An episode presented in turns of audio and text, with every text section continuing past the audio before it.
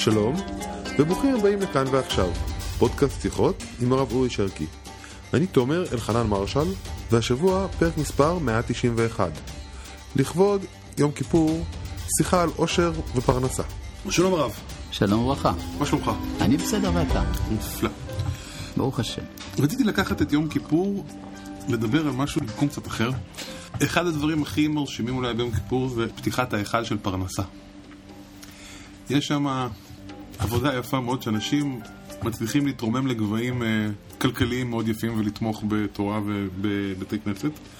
אבל זה מעלה את השאלה של עושר, של מה עושר בעין. עושר, מה, מה אנחנו צריכים לשאוף לעושר? איך אנחנו מתמודדים עם כסף? מה, מה, מה הדבר הנכון? כלים. כלים. זאת אומרת, השפע בא על כלים. כלומר, זה שאנחנו רוצים אה, עושר, זה לא בגלל שאנחנו להוטים אחרי הממון, כי אז זה הופך להיות מחלה. אדם שלהוט אחרי משהו לא יכול להשתחרר מזה, זה התמכרות. או רודף כסף, לא יסבע כסף. אבל אם יש לאדם נגיד החלטה שמחייתו היא בתחום הסביר, וכל מה שיבוא הוא ישקיע בדברים אחרים, למען עם ישראל, למען ילדיו אולי אפילו, אז בוודאי שהדבר הזה הוא חיובי, כי במקום שתהיה האבסה של עצמו והרחבת הנקודה הפרטית שלו, הוא הופך להיות צינור. והצינור הזה הוא לברכה לכולם, כמו הטענה של הליברלים בכלכלה, שזה טוב שיש עשירים, כי ככה זה מועיל לכולם. ואם זאת כוונתו של האדם, בוודאי שהדבר הזה הוא נפלא. הרי אמרו רבותינו, אינה נבואה שואה, אלא על חכם, עשיר וגיבור. צריך להיות עשיר. זהו, אבל בדיוק בשאלה הזאת, אתה צריך להיות עשיר, אתה צריך להיות עשיר, מרק צוקרברג עשיר, עשיר, אה, תראה, יש לנו, יש, כן. אני לא אחדש לך שום דבר, וגם לא למאזינים, שאמרו רבותינו שזהו השיר השמח בחלקו. אבל צריך לזכור דבר אחד, שני דברים. א', כדי לשמוח בחלקו צריך שיהיה לאדם חלקו. מי שאין לו חלקו, איך יכול להיות שמח? דבר נוסף, שמח זה לא אומר מסתפק. כלומר, יכול להיות בוודאי שאדם עשיר, והוא שמח במה שיש לו, והוא רוצה יותר. כי מי לא רוצה יותר?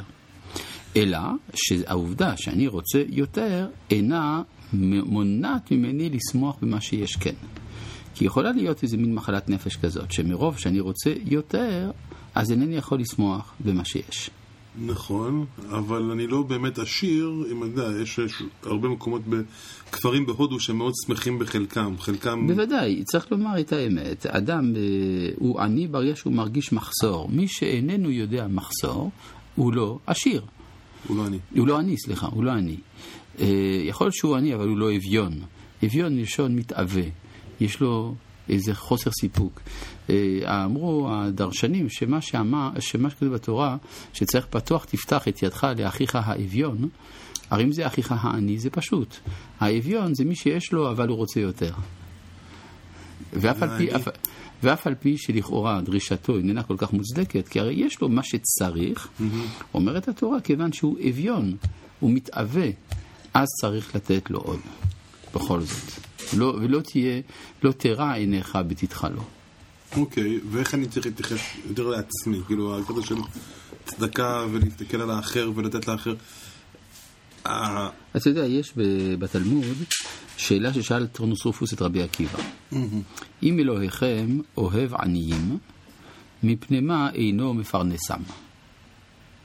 כן? טענה אה, של, אה, של קפיטליזם חזירי, שהרי סך הכל אם הקדוש ברוך הוא היה רוצה, אז שיטפל בהם, לא רוצה, סימן שכך צריך להיות. אז רבי עקיבא ענה לו תשובה תמוהה מאוד. אמר לו, כדי שננצל אנו מדינה של גיהינם. מדוע התשובה הזאת היא תמוהה? כי זה נשמע כאילו מוסר של בורגנים. יש לי כסף, ואני, ולעני אין. אבל אני אקנה את העולם הבא שלי על ידי כמה פרוטות שאני נותן לו.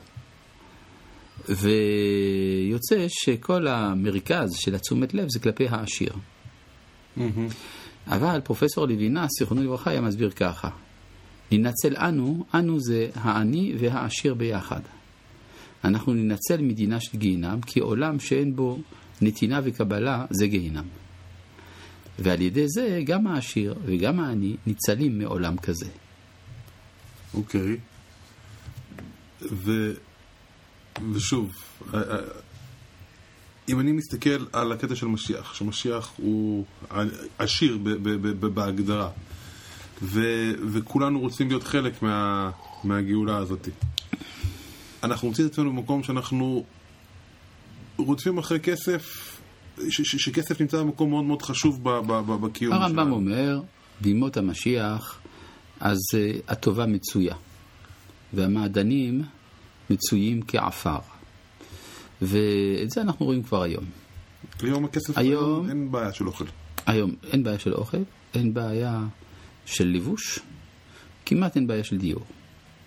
זאת אומרת שהיום האדם יכול בקלות להשיג מה שלפעמים דרש עמל רב מאוד ממקדם לרוב בני אדם.